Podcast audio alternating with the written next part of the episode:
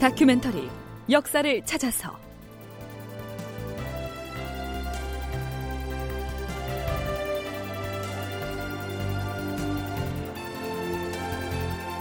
제 760편 임진강 전선도 무너지고 극본 이상락 연출 최홍준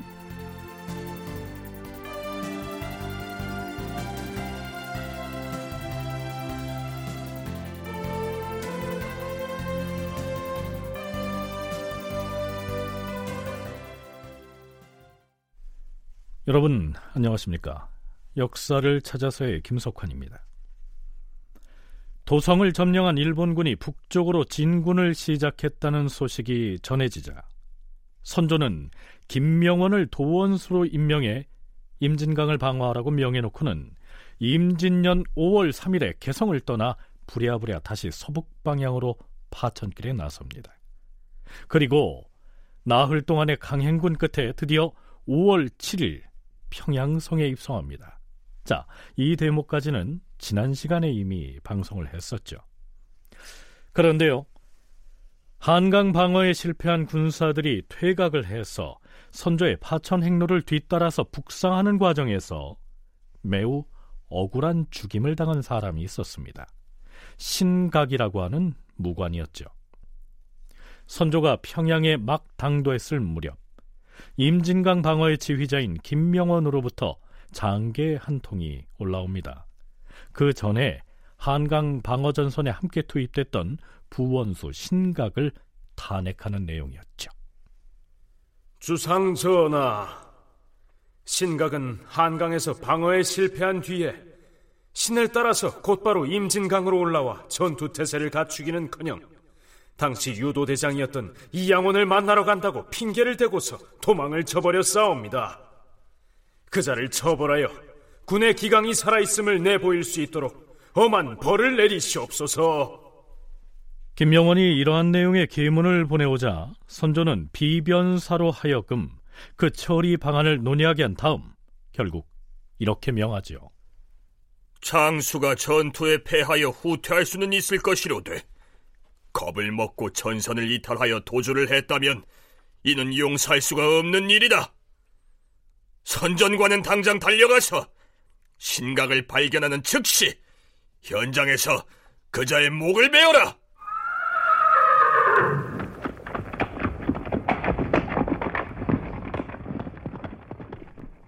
결국 신각은 어명을 받들고 달려간 선전관 유홍에 의해 참수를 당하고 맙니다. 그런데요, 사실 신각은 사형을 당할 행위를 한 것이 아니라 오히려 상을 받아야 할 만큼 큰 공을 세운 인물이었습니다. 어떻게 된 일일까요? 신각은 처음에 부원수에 임명되어서 도원수 김명원을 따라 한강을 방어했는데 김명원의 군사가 패하자 이양원을 따라 양주로 가서 흩어진 군사를 수습하였다. 그때 마침 응원군을 이끌고 온 함경도 병마사 이온을 만나서 서로의 군사를 합쳐 진용을 갖추었다. 장졸들은 들으라! 우리는 비록 한강 방어에는 실패했으나 임진강 전선만은 목숨을 걸고 지켜야 할 것이다. 그런데 지금 왜적이 우리가 있는 이곳 양주까지 침략하여 민가를 약탈하고 있다. 그 외놈들의 약탈을 외면한 채로 임진강으로 북상할 수는 없다. 하여 함경 병마사의 군사와 연합하여 양주의 외적을 소탕하던 전투에 나설 것이다. 장졸들은 나를 따르라!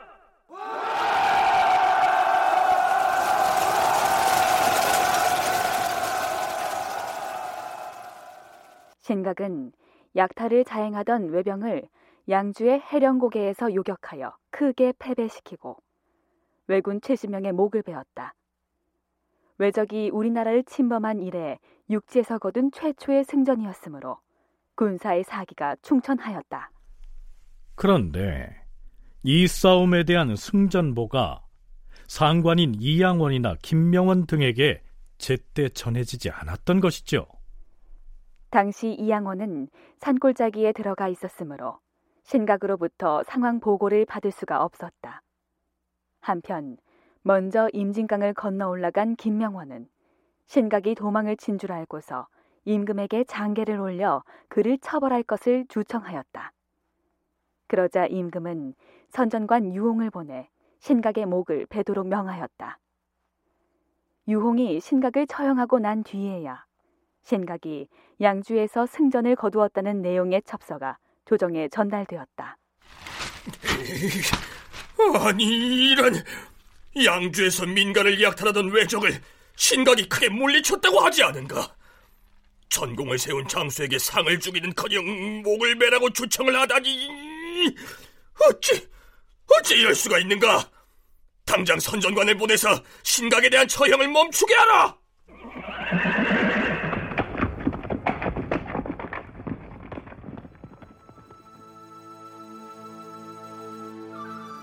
임금이 황급히 다른 선전관을 뒤따라 보내서 신각의 처형을 중지하도록 명하였다. 그러나 때는 이미 늦었다.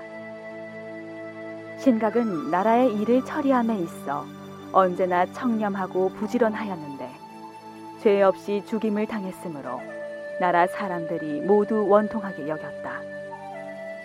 신각의 아내 정신은 남편을 장사 지낸 뒤에 자결하였다. 뒷날 정조 임금이 신각의 아내를 위해 열려문을 세워주었다.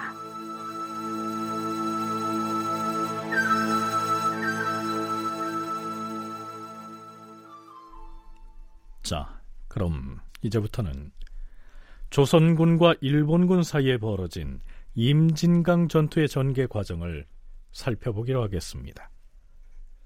먼저 평양성에 자리를 잡은 조정에서는 임진강 방어 전략에 대해 어떤 논의를 하고 있었는지부터 살펴보죠. 사헌부와 사관원 등 양사의 대간이 다투어 이러한 건의를 합니다. 전하, 왜군이 이미 임진강 건너편에 이르렀으니 사태가 진실로 위급하옵니다. 혹시 그들이 우리 군사가 배치되어 있지 않은 다른 곳을 통하여 몰래 강을 건너올 염려가 있어옵니다. 하오니 상류의 얕은 여우를 잘 지킬 것을 다시 한번 엄하게 명하시옵소서. 상류뿐 아니라 하류에서도 뗏목을 만들어 타고 바로 건너올 염려도 없지 않사옵니다. 아니, 아예 한강에서 배를 타고 물길을 따라 내려온다면 그들의 예봉을 더욱 막을 수 없을 터이니 도원수 김명원 등의 교서를 내리시어서 속히 계획을 세워 조처하도록 하시옵소서. 전하, 당장이라도 사람을 특별히 파견하여 도원수 김명원과 도순검사 박충간에게 어느 날까지 기한을 잡아서 진격을 하라고 명하시옵소서. 미적거리다가 결코 기회를 놓치지 말게 하시옵소서. 대간에 이어서 비변사의 당상관들도 임진강을 방어하고 있는 도원수 김명원 등에게 서둘러 공격을 하도록 체근하라고 주청합니다. 주상 전하, 도원수 김명원의 요즘 처사는 문제가 있사옵니다. 적군을 보고도 진격할 마음은 없고 오로지 물러 앉아서 한가로이 나루터 지키는 일만 상책으로 삼고 있사옵니다. 또한 수호자로서 함께 방어군을 이끌고 있는 신하는 조정에서 사태로 보아 바로 진격하라고 명령을 내렸음에도 불구하고 군사들을 계속 묶어만 두고서 적을 습격하지 않고 있으니 적의 기세를 날마다 북돋우는 실정이 옵니다. 이때 김명원이 이끄는 군사는 임진강을 사이에 두고 건너편의 일본군과 대치를 하고 있었는데요. 이미 한강 방어에 나섰다가 패한 전력이 있어서 임진강에서만큼은 어떻게든 공을 세워야 한다는 강박에 사로잡혀 있었죠. 서강대 계승범 교수의 얘기 들어보시죠. 김명원이라거나 이양원 그리고 또 후퇴해 온 이일 장군 뭐 몇몇 사람들에게 이제 임진강을 사수하라고 합니다. 근데 이제 문제는 뭐냐 하면은 김명원이가 딱 와서 임진강가에다가 정말 군대를 좀 포진시켰어요. 한강에 비하면, 비하면 훨씬 방어하기가 좀 편리한 곳이기 때문에 강물은 얕을지라도 그래 놓고 장계를 올리는데 자기가 한강 방어선을 그냥 거의 전투도 안 하고 버리고 도주한 그런 게 있어서 그런지 모르겠지만 장계를 올릴 때 굉장히 좀 아 여기는 충분히 막을 수가 있다 이게 좀 긍정적인 장계를 올렸어요. 그러면 아 그런가 보다. 더 독려해주고 식량 많이 좀 하사하고 하면서 독려하면 되는데 선조가 전황을 낙관하고 어 그래 그럼 네가 빨리 가서 그렇게 기다리기만 하면 되겠니 빨리 도성을 수복해야지 뭐 기습을 하든지 방어전선에 나가 있는 김명원도 초기엔 임진강 방어를 너무 안이하게 생각하고 있었고 선조와 조정신료들은 조바심에 사로잡혀서 공격을 좀 서두르라고 연일 채근을 하고 있는 상황이었습니다. 임진강을 지키는 조선의 방어군은 두 군데로 나뉘어져 있었습니다. 이양원, 이일 등이 이끄는 군대는 지금의 경기도 연천 지역에 해당하는 임진강의 상류 쪽에 있었는데요. 그쪽의 지류를 별도로 대탄 혹은 대탄강이라고 부릅니다. 그리고 임진강의 본류에 해당하는 지점에는 김명원, 신할, 유국량 등이 포진해 있었죠. 그 맞은편에 포진하고 있던 일본군은 가토 기요마사의 군대였습니다. 강 이편의 조선군이 섣불리 공격을 못하고 있었던 것처럼 건너편에 포진한 가등청정의 군대 또한 강을 건널 엄두를 못 내고 어정쩡한 상태로 머물러 있었습니다. 선문대 방기철 교수의 얘기입니다. 이제 상주가 무너지니까 경상도가 날아간 거고요. 충주가 무너지니까 서울까지 뻥 뚫린 거고요. 그럼 그 다음에 어디서 막아야 되냐면 임진강을 막아야지만 그 위쪽을 지킬 수 있는데 그래서 이제 선조가 그 기록을 보게 되면 5월 1일 개성에서 어, 경기관찰사 권징 그다음에 함경, 함경 북병사 신할에게 임진강 방어를 명해요. 그리고 한 열흘 정도, 그러니까 5월 10일 날 가토 기요마사가 거느린 일본군이 임진강에 나타납니다. 아, 근데 당시 조선군이 임진강에 방어선을 펼때 군사가 지금 알려진 바는 15,000명 정도, 이게 적은 군사가 아니거든요. 그러니까 가토 기요마사도 일단 강을 어디로 건너야 될지도 모르겠고, 어, 뭐 어떤 기록에 그렇게 나와요. 그러니까 그 주변에 있는 그 집까지 다 태웠다는 얘기도 나와요. 혹시 배 만들까봐. 아, 그러니까, 그러니까 이제 건너기도 힘들고, 뭐 이런 상황이에요. 그래서 쉽게 못 움직입니다. 일본군이. 양측은 이러한 대치 상태에서 10여 일을 흘려보내고 있었죠.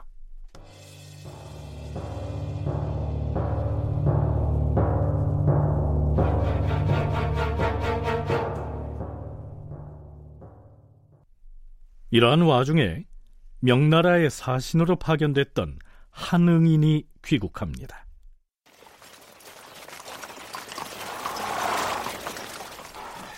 뭐, 뭐. 주상 전하, 신 한응인 사행의 임무를 수행하고 돌아왔사옵니다. 어, 그래. 노고가 많았구나. 이 한응인은 황해도 신천 군수를 지낸 적이 있고요. 명나라의 사신으로 파견될 때에는 예조 판서로 막 승진을 했었죠. 그는 임진왜란이 발발하기 직전에 진주사, 즉 임시사절로 북경에 파견됐다가 이때 귀국한 것인데요. 마침 압록강변에서 징발한 서북지방의 병사 천여 명도 바로 이때에 도착을 하게 됩니다. 선조는 반색을 하죠. 지금 당도한 천여 명의 군사는 압록강 변에서 차출하였는데 이들은 북쪽 오랑캐를 숱하게 물리친 경험이 있는 정예군이다. 화인이 그대를 대장으로 삼을 터이니 이 군사를 이끌고 임진강으로 가서 왜군을 격퇴하라. 예, 주상전하. 자, 가자!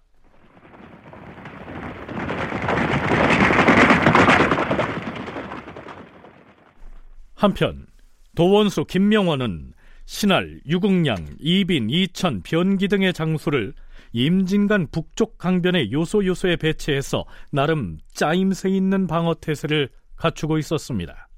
그리고 이렇게 명하죠. 장졸들은 들어라. 지금 왜적이 강을 건너 공격해오지 못하는 것은 올 배가 없기 때문이다. 놈들은 이제 강 가운데에 떠 있는 배들이라도 끌고 가서 강을 건너는 운송수단으로 삼으려 할 것이다. 강에 떠 있는 크고 작은 모든 배들을 끌어다가 모두 강 북쪽의 언덕에 묶어두도록 하라. 자, 이렇게 되니 건너편의 일본군은 강을 건널 운송수단이 없어서 발이 묶여 있는 상황이었습니다. 이때까지만 해도 조선군의 임진강 방어는 그런대로 잘 이루어지고 있었습니다. 자, 그런데요. 강 건너편의 일본군 진영에 갑자기 변화가 감지됩니다.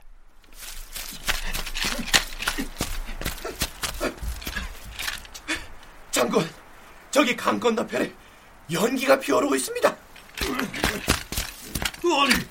왜군들이 자신들의 군망으로 사용하는 조막을 불태우고 있지 않느냐? 장군, 일본군들이 무기를 챙겨서 떠나려고 합니다. 틀림없이 우리 군사가 두려워서 도망을 치려는 것입니다. 기회는 지금이다. 우리가 배를 타고 건너가서 공격하면 도망치는 놈들을 타격할 수 있을 것이다. 자, 모두 준비하라. 경솔하게 움직여서는 아니 될 것이오. 놈들의 유인책인지도 모릅니다. 무슨 소리라는 것이오? 도망치는 저들을 그냥 보내자 하니 그것이 어찌 도원수로서 할 말이란 말이오? 함경도 병마사 신할과 경기 관찰사 권징은 당장 배를 타고 강을 건너가서 철수하려고 하는 일본군을 쳐야 한다. 이렇게 주장합니다. 이미 신중해야 한다고 말리고 있는 도원수 김명원의 명령 따위는 들으려고 하지도 않습니다. 바로 이때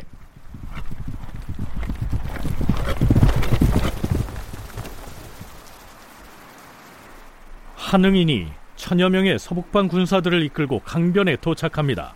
그는 도착하자마자 공격을 서두르죠.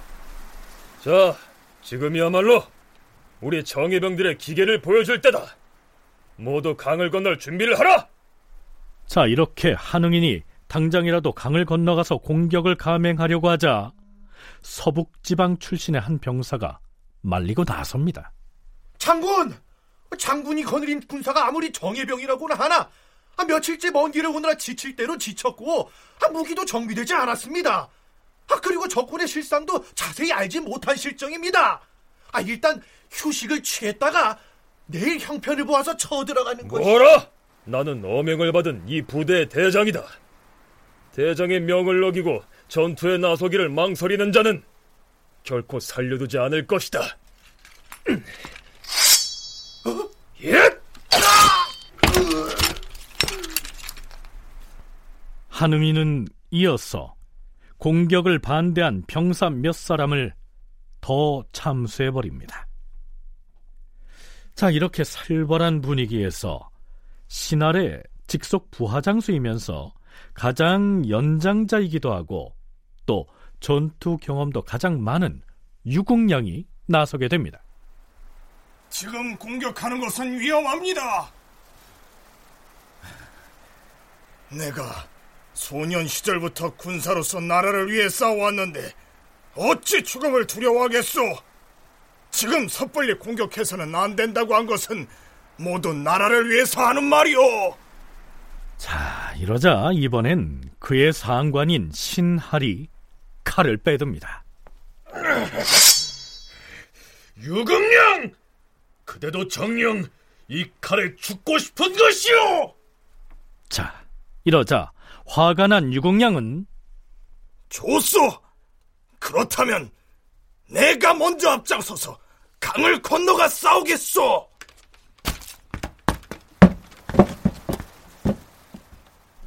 이렇게 외치면서 단신으로 강을 건너가 적진으로 뛰어듭니다. 그러자 한응인도 군사를 이끌고 강을 건넜는데요.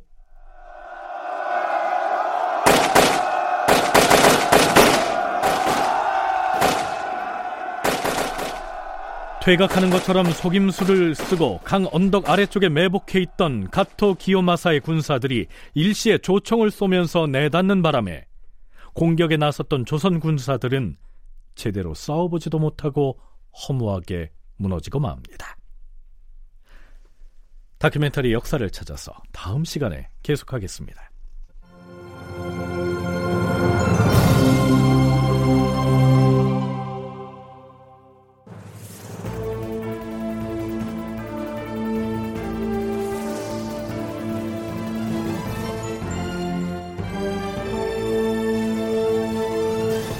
다큐멘터리 역사를 찾아서 제760편 임진강 전선도 무너지고 이상락극본 최홍준 연출로 보내드렸습니다.